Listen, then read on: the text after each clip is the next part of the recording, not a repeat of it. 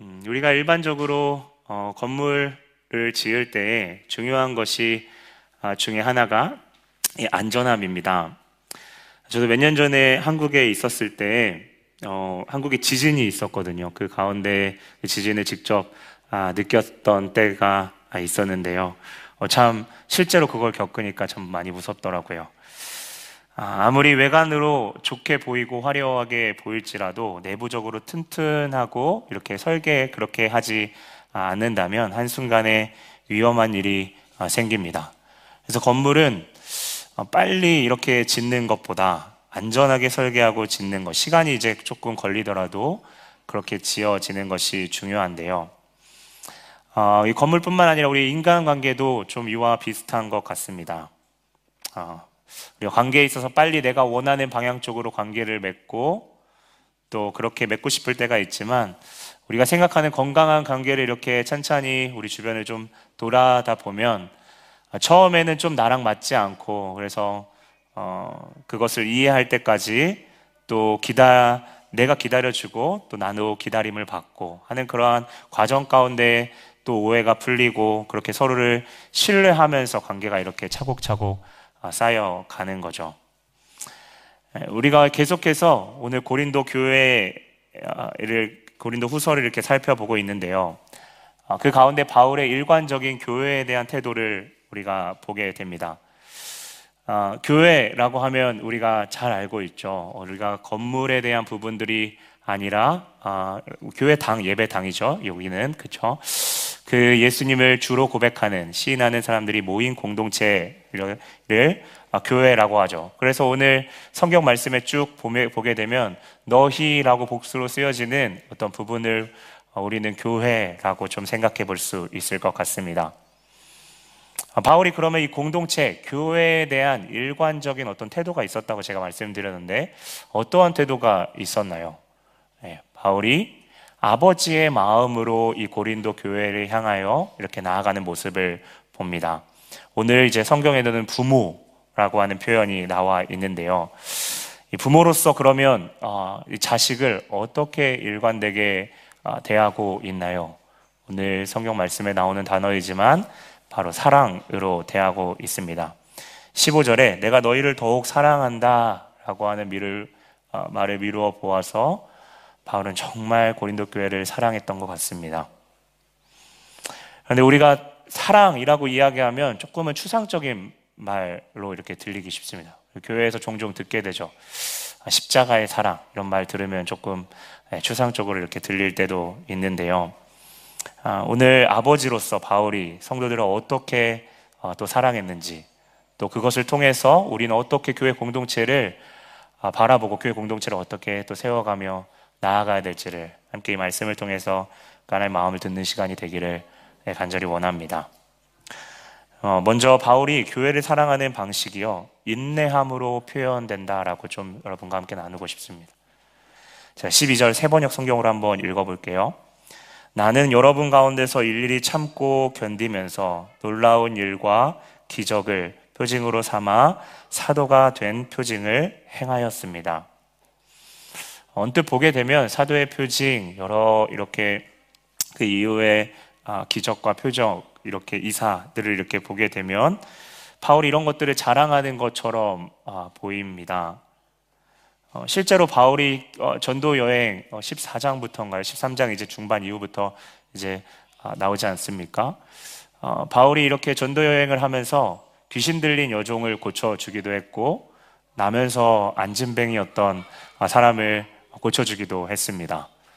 그리고 20장인가요? 어, 어, 바울은 말씀을 듣다가 이렇게 졸아서 이렇게 창틀에서 떨어진 죽은 네, 아직까지는 없는 것 같은데 여기는 네. 네 그런 사람을 살리기도 유득을 살리기도 했죠. 바울의 이러한 기사 표적들을 실제적으로 행하였고 사실 이 사도의 표라고 하는 것은 바울이 지금 말을 꺼내기는 했지만 바울에 앞서서 오늘 아, 이 고린도 교회가 사실 어, 사도로서 인정하는 어떤 표징 이러한 부분들을 이제 바울이 아, 차용해서 그들의 그들하고 같은 수준에서 지금 같은 식탁에서 대화하려고 이 이야기를 아, 꺼낸 거죠. 중요한 것은 오늘 본문 가운데 제가 여러분과 함께 살펴봤지만 그것들을 할 수 있음에도 불구하고 그것들을 일일이 참으면서 바울이 나아갔던 모습을 오늘 보게 됩니다. 여러분, 바울은 오늘 11절부터 저희가, 아니, 저희가 전에 이렇게 쭉 이렇게 본문을 살펴봤던, 뭐, 지난 시간, 지지난 시간 살펴봤던 본문들처럼, 바울은 계속해서 아, 억지로 이렇게 자랑하고, 자랑하고 싶지 않은데 자랑하는 거죠. 성도들과 같이 이야기하려고 지금 아, 그 언어들을 사용하는데요.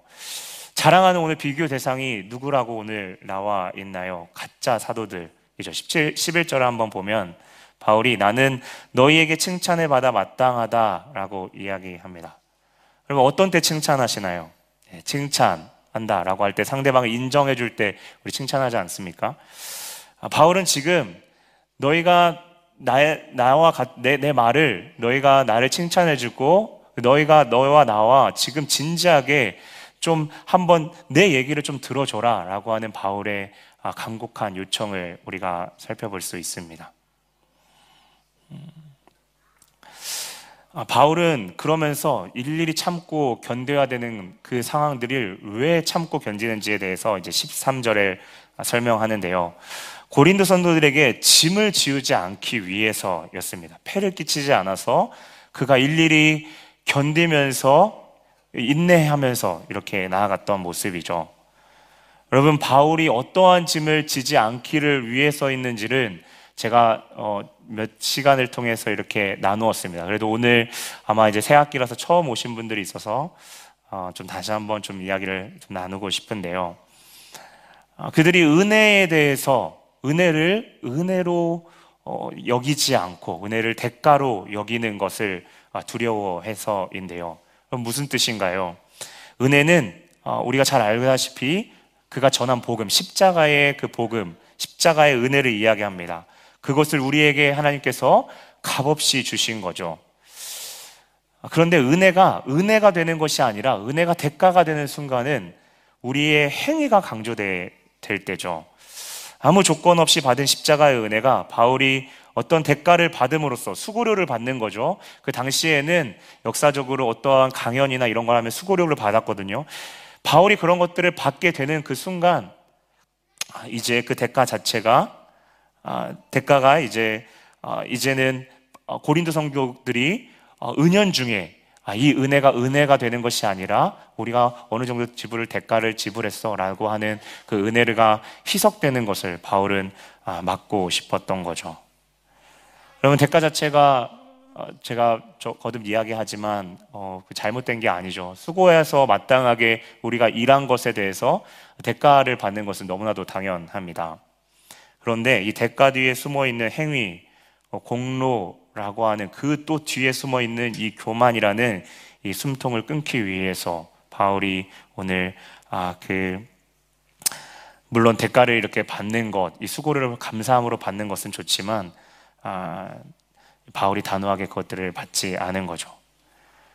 사람의 죄성은 참 아, 순수하지 않습니다. 하나님의 십자가의 은혜가 아닌 대가가 아, 그 은혜가 은혜가 아닌 대가가 되는 순간에 우리는 우리도 모르게 이 은혜를 너무나도 가볍게 아 그냥 내가 나에게 받아왔던 내가 알아왔던 이렇게 또 지식으로 치부해 어, 치부하기 아, 쉬운 부분이죠. 그런데 여기서 끝나지 않습니다. 문제는 여기서 성도들이 오해하기 시작하는 겁니다.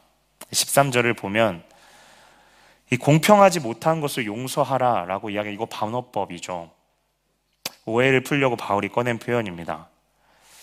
음, 오해에 대해서는 어, 이때 이러한 상한 마음 가운데에 이 거짓 교사들이 아마 그렇게 이야기했던 것 같아요.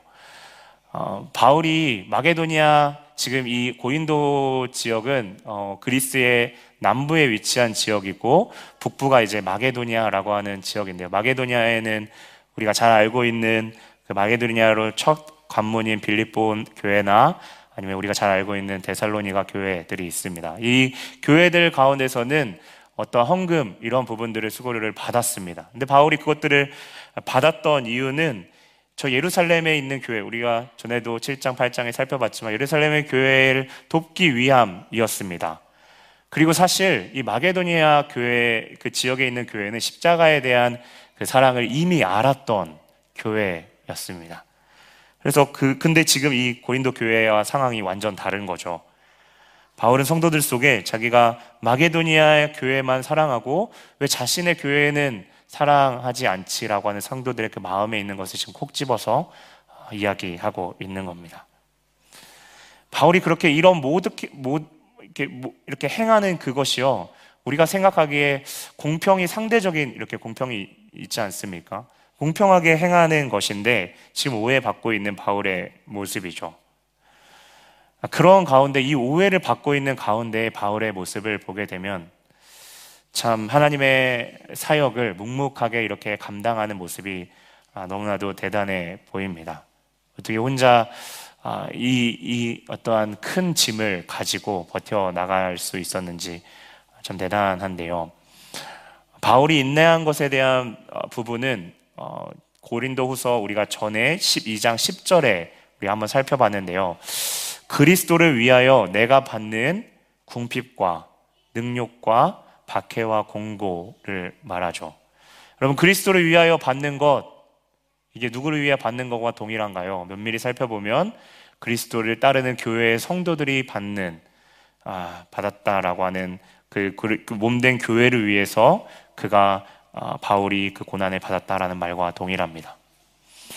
일반적으로 사람이 버틸만 할 때, 멘탈이 조금 어, 온전하고 환경이 괜찮을 때에는 이 오해를 견딜 수 있을지 모르겠습니다. 그런데 우리가 11장, 오늘 12장을 살펴보는데 그 전에 살펴보게 될 11장을 살펴보게 되면 바울이 23절부터인가요? 수많은 자기가 어, 정말 겪었던 어, 매를 맞기도 하는데 그 매가 우리가 생각하는 정도가 아니라 정말 어떻게 선교하러 갈 수 없는 그 정도로 일어설 수 없는 정도의 매를 맞고 배가 난파되고 하는 그 많은 아, 어려움 가운데 그리고 유리하면서 어, 정말 춥고 배고프는 그 상황 가운데에서 상황 가운데서도 그 고난을 원망하지 않고 성도들을 포기하지 않았다는 그 이야기입니다. 그러면 우리도 우리 우리가 교회 안에서 이러한 갈등이 있었을 때 어떤 지체와 우리가 갈등이 있었을 때 인내하며 여러분 참고 나아가기가 참 쉽지 않습니다. 여러분 오늘 제가 10절에 말했던 궁핍이라고 하는 것은 참 이거 외로운 길이다라고 하는 부분을 우리 가운데 그런 외로운 상황이 있을 수 있는 거죠. 공고는 여러분 그러한 갈등이 있었을 때 얼마나 스트레스 받습니까? 정말 마음이 쓰리고 정말 누구에게 어떻게 이야기할 수 없는 분노와 정말 그 몸이 이제 반응하잖아요. 그러한 머리가 깨질 듯한 그러한 공고함이 바울 가운데 있었던 아, 그, 그 부분들이 사실 우리 가운데서도 있을 수 있죠. 음, 그런데 바울의 인내는 자기가 감수했던 환경, 자기에게만 머물지 않았습니다. 바울이 그 인내에 대한 부분들, 또 다른 부분들을 오늘 저희에게 간접적으로 이야기하는데요. 어, 바울이 계속해서 그 인내의 길을 가겠다고 합니다. 14절에 내가 너희 세 번째 너희에게 가기를 원하는데 전에 했던 것처럼 너희에게 패를 수고비를 받지 않겠다는 거죠. 우리가 생각할 수 있습니다. 목사님 이게 인내와 무슨 상관이 있는 건가요? 그럼 언뜻 보게 되면 지금 바울이 고집 부리는 것 같아 보입니다. 내가 세 번째 갈 때도 너희들하고 타협하지 않을 거야. 그런데 이것은 고집 부리는 것이 아니라 바울이 끝까지 기다리겠다는 겁니다. 너희가 그것들을 깨닫고 내 마음을 깨닫고 알 때까지 나는 기다리고 그대로 행할 거야. 너희 준비하고 있어. 라고 하는 이야기이죠.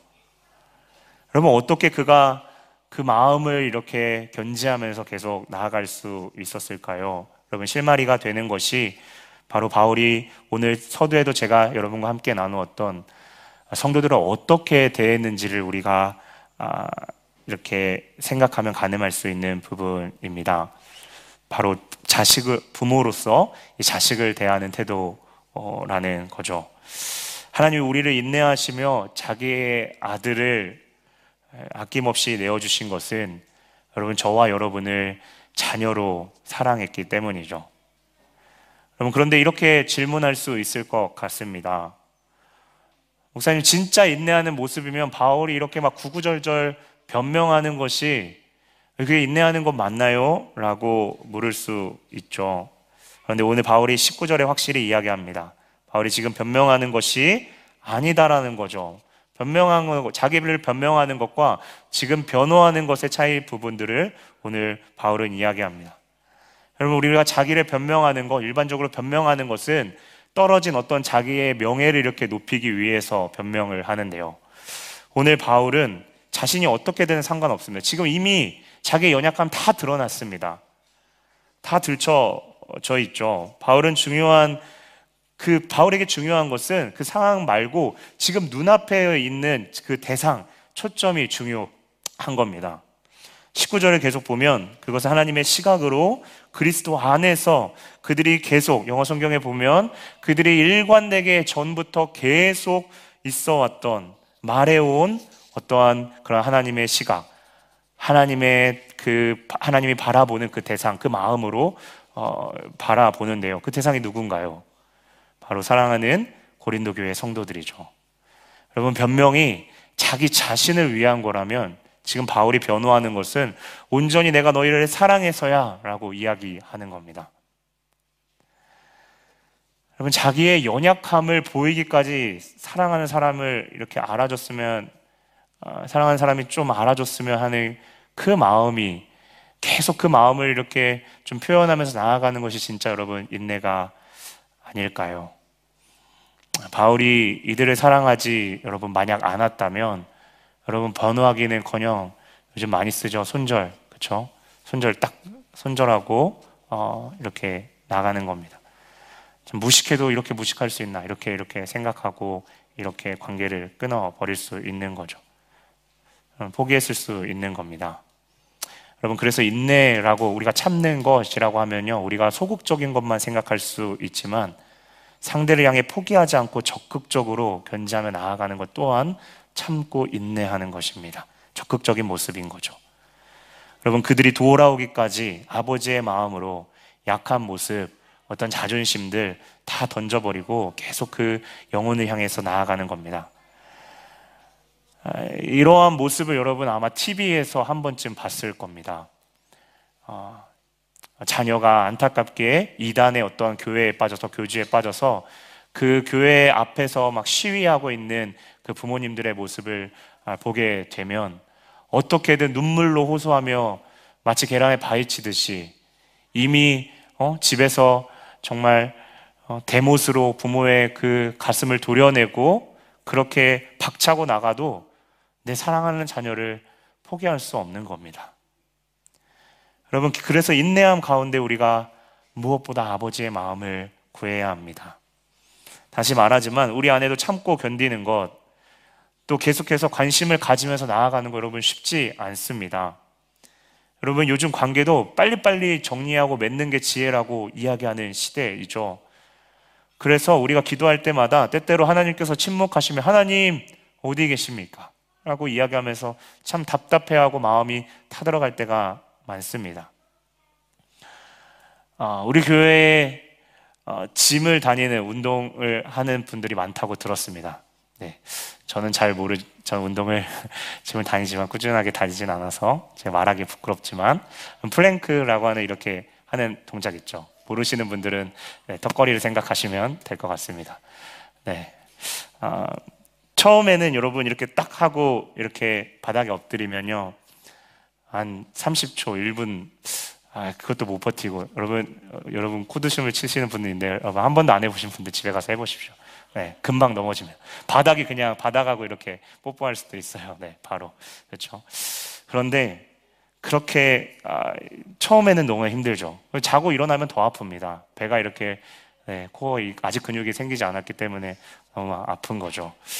아, 여러분, 공동체가 사랑으로 세워져 가는데, 내면적으로 이렇게 아픔이 있습니다. 그런데 이렇게 운동을 계속 하다 보면 사실 처음에 하나 하기도 힘들었던 턱걸이도 두 개, 세 개 이렇게 하나하나 아, 해갈 수 있는 것처럼 아, 우리가 인내라는 이 거울 앞에서 우리 자신이 처음에 아, 내가 얼마나 사랑이 없고 참 인내가 없니 버티기 힘든지라고 하는 그 사실을 아는 가운데 여러분 우리의 관계와 사랑의 어떠한 내면의 기초 어떤 공사가 시작됩니다. 여러분 그렇게 공동체가 아, 정말 커지고 세워지는 그 내면적으로 성장하는 것은 아, 이렇게 우리가 사랑할 수 없는 사람들을 우리 각자가 인내하면서 버텨가면서 하는 그러한 아, 스트러글 하는 그 과정 가운데 이루어진다는 거죠. 그냥 버티는 게 아니라 제가 계속 강조하고 있지만 아버지의 마음으로 생각할 때마다 참 눈물 나고 오해로 참 또 때로는 화가 머리끝까지 날 때도 있지만 그 길을 걸어가는 겁니다. 여러분 그러면 우리는 생각합니다. 아, 참 이렇게 하는 거 저 사람은 저렇게 생각하지 않는데 나만 이렇게 손해 보는 거 아니야 라고 생각하는데요. 그러한 기도 가운데 아버지의 마음을 참 구하면서 나아가다 보면 그동안 내가 보지 못했던 그 사람 상대방의 그 내면 안에 있는 그 배경, 백그라운드가 서서히 보이기 시작합니다. 상대방만 보이나요? 네. 이제는 내가 아, 나한테도 이러한 비슷한 연약함, 아니 나는 더 더 정말 더한 사람이구나라고 하는 부분들을 이렇게 아, 연약함을 보게 되는 거죠. 하지만 보다 더 중요한 것은 우리가 그 순간 그 수많은 오해 가운데 그 오해를 뚫고 그 십자가의 길을 걸어가신 예수 그리스도의 그분의 마음을 비로소 생각해 볼 수 있다는 사실입니다. 여러분, 십자가 달리기 전에 사랑하는 제자들이 다 떠났습니다. 그 순간에도 십자가의 길을 포기하지 않으신 하나님의 마음을 우리가 그렇게 우리에게 직면하는 그 상황들을 통하여 우리가 볼 수, 맛볼 수 있다는 사실입니다. 여러분, 두 번째로 사랑의 구체적인 모습 오늘 본문에 보니까 내 것을 내어놓는 것에 대해서 이야기하는데요.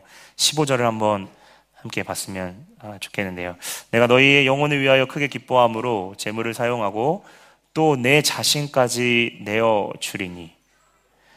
바울이 여기서 재물을 꺼낸 이유는 어, 사실 진짜 재물을 이 사람들에게 공급해 주려고 하는 의미도 있겠지만 제가 계속 이야기하지만 이 수고비를 자꾸 염두하고 바울이 하나의 example로 꺼낸 거죠.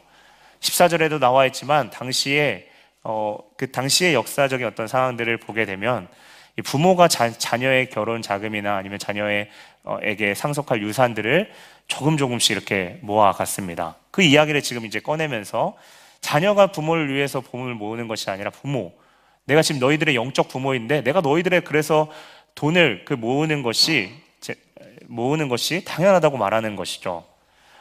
바울이 돈이 많아가지고 이렇게 지금 거만하게 이야기하는 것이 아닙니다. 바울은 그 뒤에도 나와 있지만 애초부터 자신의 전부를 주, 주려고 하는 그 사랑이 있었다는 거죠.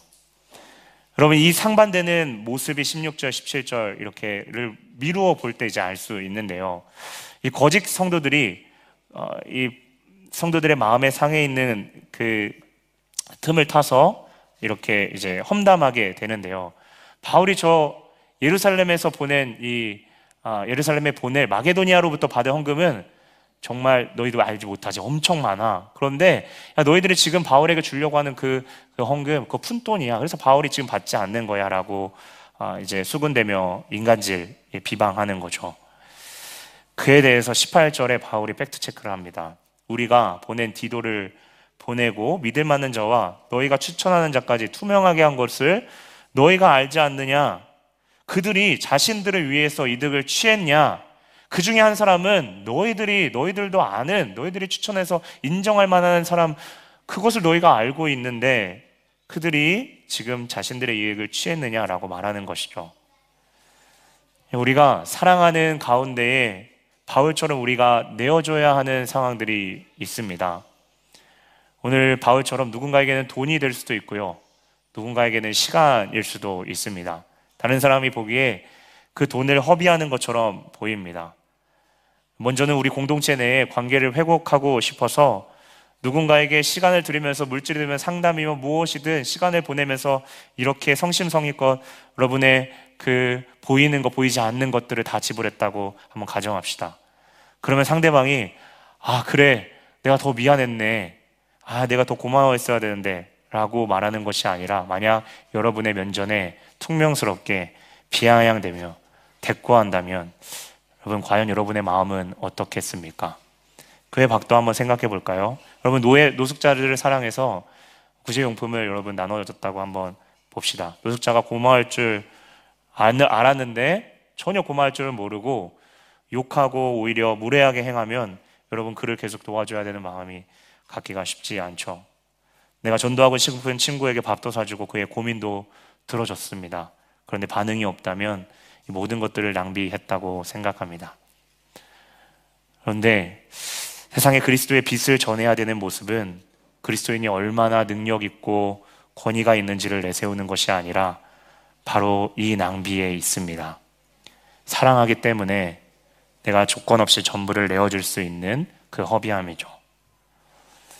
예수님이 마태복음 5장 39절에서 40절 이렇게 이야기합니다. 난 너희에게 이르노니 악한 자를 대적하지 말라. 누구든지 내 오른뺨을 치거든 왼편도 돌려대며 또 너를 고발하여 속옷을 가지고자 하는 자들에게 거젓도 가지게 하며. 비슷한 말씀이 고린도 후서 11장 20절에도 있죠. 11장 20, 20절 한번 먼저 읽어볼까요? 누가 너희를 종으로 삼거나 잡아먹거나 빼앗거나 스스로 높이거나 뺨을 칠지라도 너희가 용납하는도다. 예수님이 말씀하신 거는요, 사랑 가운데에 적극적으로 나아가는 태도라면 오늘 그게 진짜 관용인 거죠. 어, 그런데 오늘 이 고린도후서 11장 20절에 있는 이, 이 관용처럼 보이는 것 같지만 여러분 이것은 자신이 불이익을 당할 것 같아서 무서워서 나쁜 짓을 하는데도 방관하는 것, 방관하는 거죠. 관용이 아닌 방관인 거죠. 그런데요, 우리 항상 생각하지만 이 연약함이 우리에게도 있다는 사실입니다. 여러분, 누군가에게 우리가 아, 우리의 있는 것 이상으로 내어주는 것, 내 것을 희생하는 것, 여러분 아까워하는 마음이 사실 우리의 내면 깊이 있지 않, 않습니까? 오히려 내 것을 어떻게 지킬 수 있을까 고민하죠. 그런데 그렇게 사랑이 없음을 우리가 그렇게 그러한 내 모습을 직면하고 좀 솔직하게 바라볼 때 우리는 우리의 자기의 몸을 완전히 비워서 십자가에 내어주신 그리스도의 사랑을 진실하게 보게 됩니다. 여러분 예수님의 신문을 예수님이 신문을 받게 되고 그 이후에 골고다를 올라가는 그 장면을 한번 생각해 봤을 때 거기에 어떠한 희망이나 소망이 있습니까? 음. 여러분 기적을 보이고 병을 고쳐줬는데요. 돌아오는 것은 십자가에 못 박아라 라고 하는 고성입니다. 여러분 사랑의 손길로 이렇게 화목의 손길로 이렇게 손을 내밀었는데 돌아오는 것은 그 얼굴에 침 뱉는 겁니다. 그럼 배신도 이런 배신이 없는 거죠. 그런데 예수님께서는 그 눈앞에 있는 그 배신하는 모습들 가운데 그것에 따라서 그 사람들의 그러한 표정과 그런 거에 따라서 당신의 사랑을 저울질하지 않았습니다. 그리고 십자가를 통해 끊을 수 없었던 죄의 저주가 비로소 끊어졌습니다. 성경은 아들이 십자가에 못 박힌 것이 하나님이 우리를 사랑하신다는 확실한, 가장 확실한 증거다라고 이야기합니다. 당장 이스라엘에 떨어진 명예, 그들이 필요한 것을 채워주고 그러한 능력과 기적, 어, 그것이 증거가 아니라 비참하게 어쩌면 개죽음처럼 자신이 사랑한 인간에게 무자비하게 죽은 그것이 하나님이 우리를 얼마나 사랑한지를 가장 확실하게 보여준다라고 성경이 이야기하는 겁니다. 그 상을 누가 받았나요? 저와 여러분이죠. 우리가 끝까지 우리의 것을 내어주면 머리로는 안 되지만 끝을 모르지만 낭비할 수 있는 이유는 그리스도께서 나를 위하여 죽으셨지만 지금 내 눈앞에서 내 가슴을 후벼 파고 있는 그를 위해서도 죽으셨기 때문입니다. 내가 사랑하는 내 힘으로 사랑하는 것이 아니라 그리스도께서 나를 사랑하셨고 나를 위해 낭비하셨기 때문입니다. 그분의 십자가의 보혈이 예수를 가장 핍박했던 바울의 그 보혈이 마음 가운데 낭비되었기 때문에 채워졌기 때문에 그 낭비를 경험했기 때문에 오늘 바울이 자기 자신을 온전히 내어줄 수, 진심으로 내어줄 수 있다고 고백할 수 있는 것이죠. 내가 구원받고 새 생명 얻은 것이 하나님께서 얼마나 나를 위하여 허비하셨는지를 여러분 우리가 깊이 묵상할 때 우리가 내 것을 줄 수 있습니다. 마지막으로 공동체 사랑에 대한 사랑은 하나님이 싫어하시는 죄에 대한 어떠한 아, 단호함에 대한 부분들을 이야기하는데요. 오늘 공동체를 세워가고 사랑, 사랑하는데 방해하는 죄에 대해서 어, 단호해야 합니다. 우리가 보통 사랑을 이야기할 때 앞에 있는 두 어, 부분들을 미루어 봤을 때 우리의 가진 것들을 주는 것도 사랑의 표현이지만 우리가 많이 이렇게 들었을 겁니다. 사랑은 또 하나의 중요한 속성은 어, 내가 상대방, 내가 사랑하는 그 상대방이 하기 싫어하는 것을 내가 최대한 하지 않는 것 또한 그 사랑의 중요한 포인트이죠. 우리 20절과 21절인데요. 바울은 교회 공동체에 우려하는 점을 이렇게 분명히 이야기합니다. 20절에 보면 다툼과 시기와 분냄과 당짓는 것과 비방과 수군거림과 자만함과 혼란을 이야기하죠. 여러분 교회 안에도 교회가 막 부흥하고 성장할 때 꼭 이렇게 찾아오는 것이 교만 이라는 겁니다. 머리가 많아지는 거죠. 이렇게 교회가 성장하고 세워지는 것이 은연 중에 내가 이렇게 해서 이렇게 이러한 경험, 이러한 세팅을 해서 이러한 부분 때문에 라고 은연 중에 생각하게 되는 거죠. 그리고 누군가 그것들을 무시하거나 내 이야기를 들어주지 않는다면 대편을 찾습니다.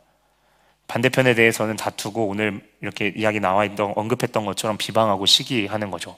수군거리기도 합니다. 교회는 그러면 혼란에 빠지게 되는 거죠. 이때 사람이 틈타서 더 이제 그것들을 더 부풀리고 어, 어, 만드는데요. 여러분 이 일에 있어서 우리가 단호하게 돌아서야 합니다. 여러분 계속해서 오늘 성경에 보면 21절에 성적인 죄도 언급하는데요. 이 성적인 죄는 직접 그들이 행한 죄, 뭐 성경이 이야기하고 있기 때문에 행한 죄를 이야기할 수도 있지만 당시에 동시에 당시 그 이방 종교에 뿌리 박혀 있는 이 성적인 어떠한 문화를 허용하고 방관하는 그 모습을 지적하는 부분일 수도 있, 있습니다. 여러분 물론 어떠한 아, 부분이든 바울이 두려워하는 것은 그들이 회개하지 않는 것, 단호하게 돌아서지 않는 것인데요. 특별히 이러한 죄들이 은밀하게 행해지기 때문에 바울이 오늘 단호하게 이야기하는 겁니다. 여러분, 하나님을 사랑하는 것은 죄에 대해서 절대 방관하지 않습니다. 물론 지혜가 필요하죠. 예수님도 마태복음 18장 우리 잘 아는 말씀이죠. 그 형제를 설득하고 두세 증인을 세우고 안 될 때에는 교회에 7일을 받도록 이렇게 했습니다. 죄에 대해서 방관하지 않지만 형제를 끝까지 얻기 위해서이죠. 우리 안에 죄를 허용하는 우리 공동체 안에 죄를 허용하는 것은 어, 교회를 사랑하는 것이 아니라 여러분 오히려 병들게 하는 겁니다. 오히려 다른 사람의 연약함을 보면서 여러분 내 연약함이 없는지를 지속적으로 좀 살펴보면서 죄를 서로 고백하고 죄가 죄이다라는 사실을 인정하면서 같이 아파하고 울어주는 여러분 적극적인 사랑과 긍휼이 오히려 우리 가운데 필요한 것이죠. 지금까지 나누었던 이러한 어, 이러한 모든 모습들은 사실 말은 쉽지만 인내하면서 내가 가진 것들을 좀 허비하면서 자만하지 않고 내 생각대로 나아가지 않는 것 여러분 참 쉽지 않습니다. 겉으로는 좀 흉내낼 수 있고 좀 하나님에 대해서 알, 알고 있으니까 이렇게 행동해야지라고 그러한 척을 할 수는 있지만 진정한 사랑을 가지고 지금 내 눈앞에 있는 그 사람에게 그 지체에게 온유한 마음으로 나아가기는 참 어, 쉽지 않죠. 이에 대해서 오늘 바울이 한 가지 모습을 이렇게 언급합니다. 사실 이 모습은 바울이 전체 그 일했던 어떤 공동체 안에서 공유되었던 그런 모습이기도 어, 하는데요. 오늘 18절을 어, 보게 되면 여러분 그들이 바울과 동역자들이 동일한 성령으로 행했다라고 하는 사실입니다. 여러분 우리의 힘으로 할 수 없다고 느낄 때에 그 순간 성령님을 여러분 우리가 전적으로 의지해야 합니다. 그분이 예수 그리스도의 그 십자가와 부활의 그 신비를 우리 가운데 가르쳐 주셔야 그 상황 가운데 우리를 깨닫게 하셔야 우리가 나아갈 수 있는 거죠. 여러분 십자가 하면 우리가 연약하게 볼 수 있지만 그 십자가에서 죽으시고 그 예수님의 하나님 아버지가 일으키시고 높이셨습니다. 여러분 교회를 세우는 것은 어떠한 큰 기적이나 표적 때문에 세워가고 부흥하는 것이 아닙니다. 우리가 말하는 여러분 오병이의 기적, 여러분 그 능력이 목적이 아니라 하나님이 어떠한 분이신지를 이렇게 이야기하는 사건인 거죠. 모든 기적과 이적이 하나님 예수 그리스도가 어떠한 하나님이시구나라고 하는 하나님의 아들이구나라고 하는 것을 비춰주는 거였습니다. 그런데 더 중요한 게 있습니다. 그 하나님의 아들이 무엇을 하셨냐는 겁니다. 십자가에 죽으신 거죠. 그분이 이 땅에 오신 이유인 거죠. 바로 우리를 살리고 세우기 위해서 오신 거죠. 공동체를 그 공동체인 교회를 위해서인 거죠. 그렇게 십자가를 통해서 교회를 선물로 주셨다면 그 교회를 세워가는 기준은 다른 것이 아니라 십자가의 사랑입니다. 공동체 안에서 마음 상하고 여러분 속상해하는 지체들이 있지만 그 것을 품지 못하는 여러분 내 연약함을 주님 앞에 고백하는 것 십자가처럼 그 연약함을 주님 앞에 그냥 가지고 그대로 나아가는 것 여러분 그것이 진짜 은혜라는 사실이에요. 내가 할 수 없어서 너무 힘들고 주님 너무 답답합니다. 하나님 도와달라고 이렇게 그분의 긍휼을 구하는 것 구할 때 하나님께서 반드시 그 마음 가운데 하나님의 긍휼을 부어 주실 겁니다. 그 사랑의 마음을 허락해 주실 주실 것이고 우리에게 유일하게 필요한 것은 그 하나님이 주실 것이다라고 하는 그 믿음을 가지고 지속적으로 계속 인내하며 기도하는 거죠. 인간의 노력으로 안 되는 것을 성령이 역사하시면 가능합니다. 사랑하는 거요. 오늘 여러 다채로운 어떠한 아, 부분의 요소로 이렇게 제가 여러분과 함께 나누었지만 여러분 실제적으로 그것을 직면하고 지금 아, 우리 가운데 행하는 그 마음은요 마치 때향볕에 노가다 는 것처럼 수고하고 애쓰는 겁니다.